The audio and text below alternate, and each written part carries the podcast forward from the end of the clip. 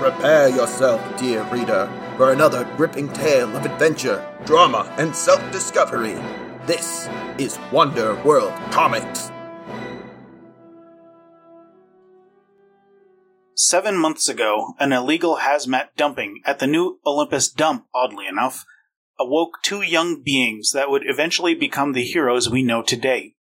The first was a lost pet, a painted turtle, who earlier that night went to sleep only worried about lettuce and mealworms, but awoke with the cruelest gift of all sentience. Gustav rose alone and afraid, with thoughts swimming in his head for the first time, much deeper than when the next time he will be pulled from his aquarium and the water changed.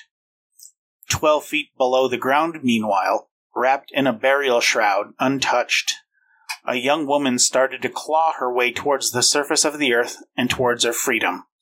Agatha Hazlitt sucked in the cold night air and kissed the night sky for the first time in 200 years.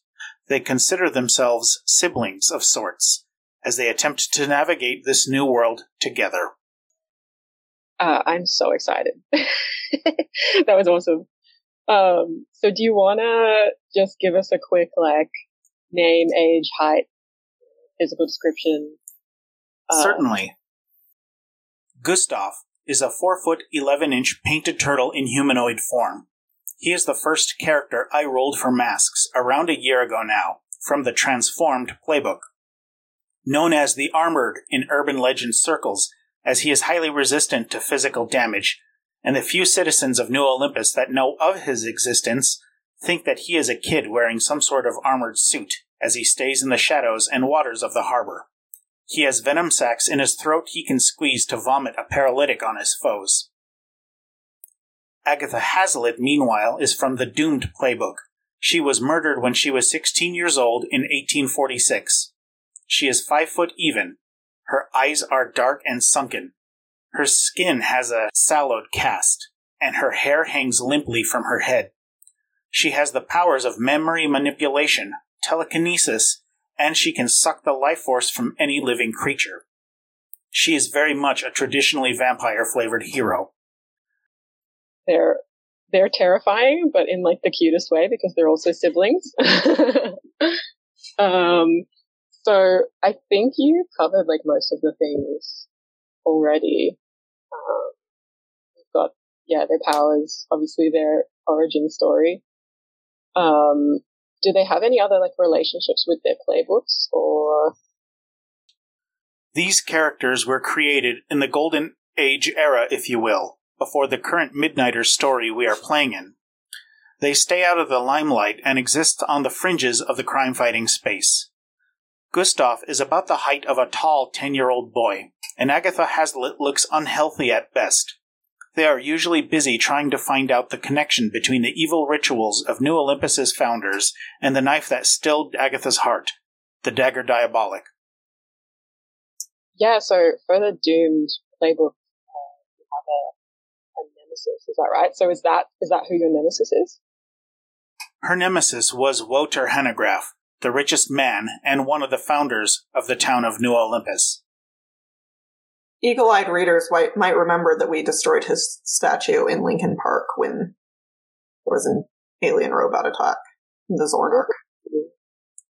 Oh yeah, it is the the Wouter Hanegraaff himself, and uh, he has a descendant uh, alive running around who uh, doing many many great things, but uh, like too many philanthropic persons with limitless old money at their disposal, perhaps not always for a good cause. Awesome. Was there anything else that you wanted to say about Agatha or Gustav or their relationship? Or... We can make the reader find out in future issues. Yeah, for sure. Um, Kyra and Justin, do you guys have any questions for Sawyer about these? I have played with these characters before, so I'm very excited. What's central to Agatha's doom?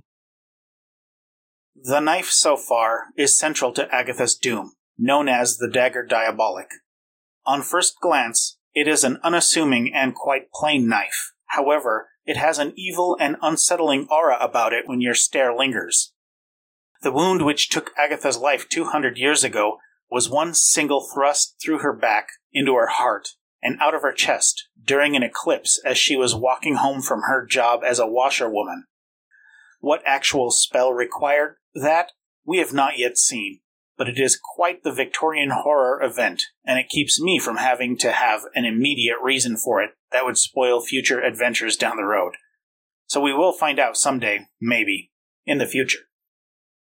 Love a magical artifact that is like somehow got sentience or like nefarious qualities. I love that. I really enjoy helping to create new threads for this great tapestry that our storytellers have started to weave. Definitely. Um, I was gonna also ask, uh, what does what does Agatha usually like wear, and and Gustav too? Like, do they have super suits or super personas, or are they just themselves? Well, uh, Gustav Gustav is a turtle. Um, they What? he uh there is there is like a like a skirt that he wears because clothing is required um in most human settlements and pants don't really work for him cuz his his inseam is like a 23 inch and his uh his waist is I want to say probably like a 42 maybe a 46 he's a because of the shell, he he has a very wide waist. Um, if if only he knew a magical tailor who could tailor him or just some stretchy pants. Yeah.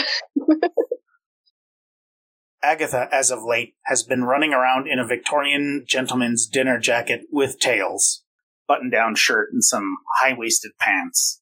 Being a young lady who was last alive in 1846, uh, learning that pants was quite acceptable for uh, the young urban professional on the go, uh, at the chance to uh, free herself from bustles and corsets and all of that silliness. You just described my ideal woman. Uh, I love, I love her so much. So uh, badass. Just a zombie running around in coattails and pants, manipulating people's memories. Um, sweet. Did anyone have anything else they wanted to ask or say about this? Do we have any uh, any questions, comments, anecdotes? No, I'm good. Can't wait to see them in action. I think they're best left with like a little air of mystery anyway, so. Wonderworld Comics is an actual play podcast of Masks, A New Generation by Brendan Conway. This issue was GM'd by Kaylee Newberry, who can be found on Twitter at Kaylee underscore Newberry. Moonflower is played by Kyra Nelson, who can be found on her Twitter at Kyra M. Nelson. Agatha Hazlitt and Gustav the Armored are played by Sawyer A. The Vice is played by Justin Reed, who can be found on his Twitter at WW Comics Stitch. The Electric Kid is played by Michael Dunham, who can be found on his Twitter at Galvanic Man. Wonderworld Comics is produced by Michael Dunham, and it is edited by Michael Dunham and Justin Reed. The music is from Dvorak Symphony Number 9. Do you have questions or comments? You can get a hold of us on Twitter at WW Podcast or send us an email at wwwcomicspodcast at gmail.com.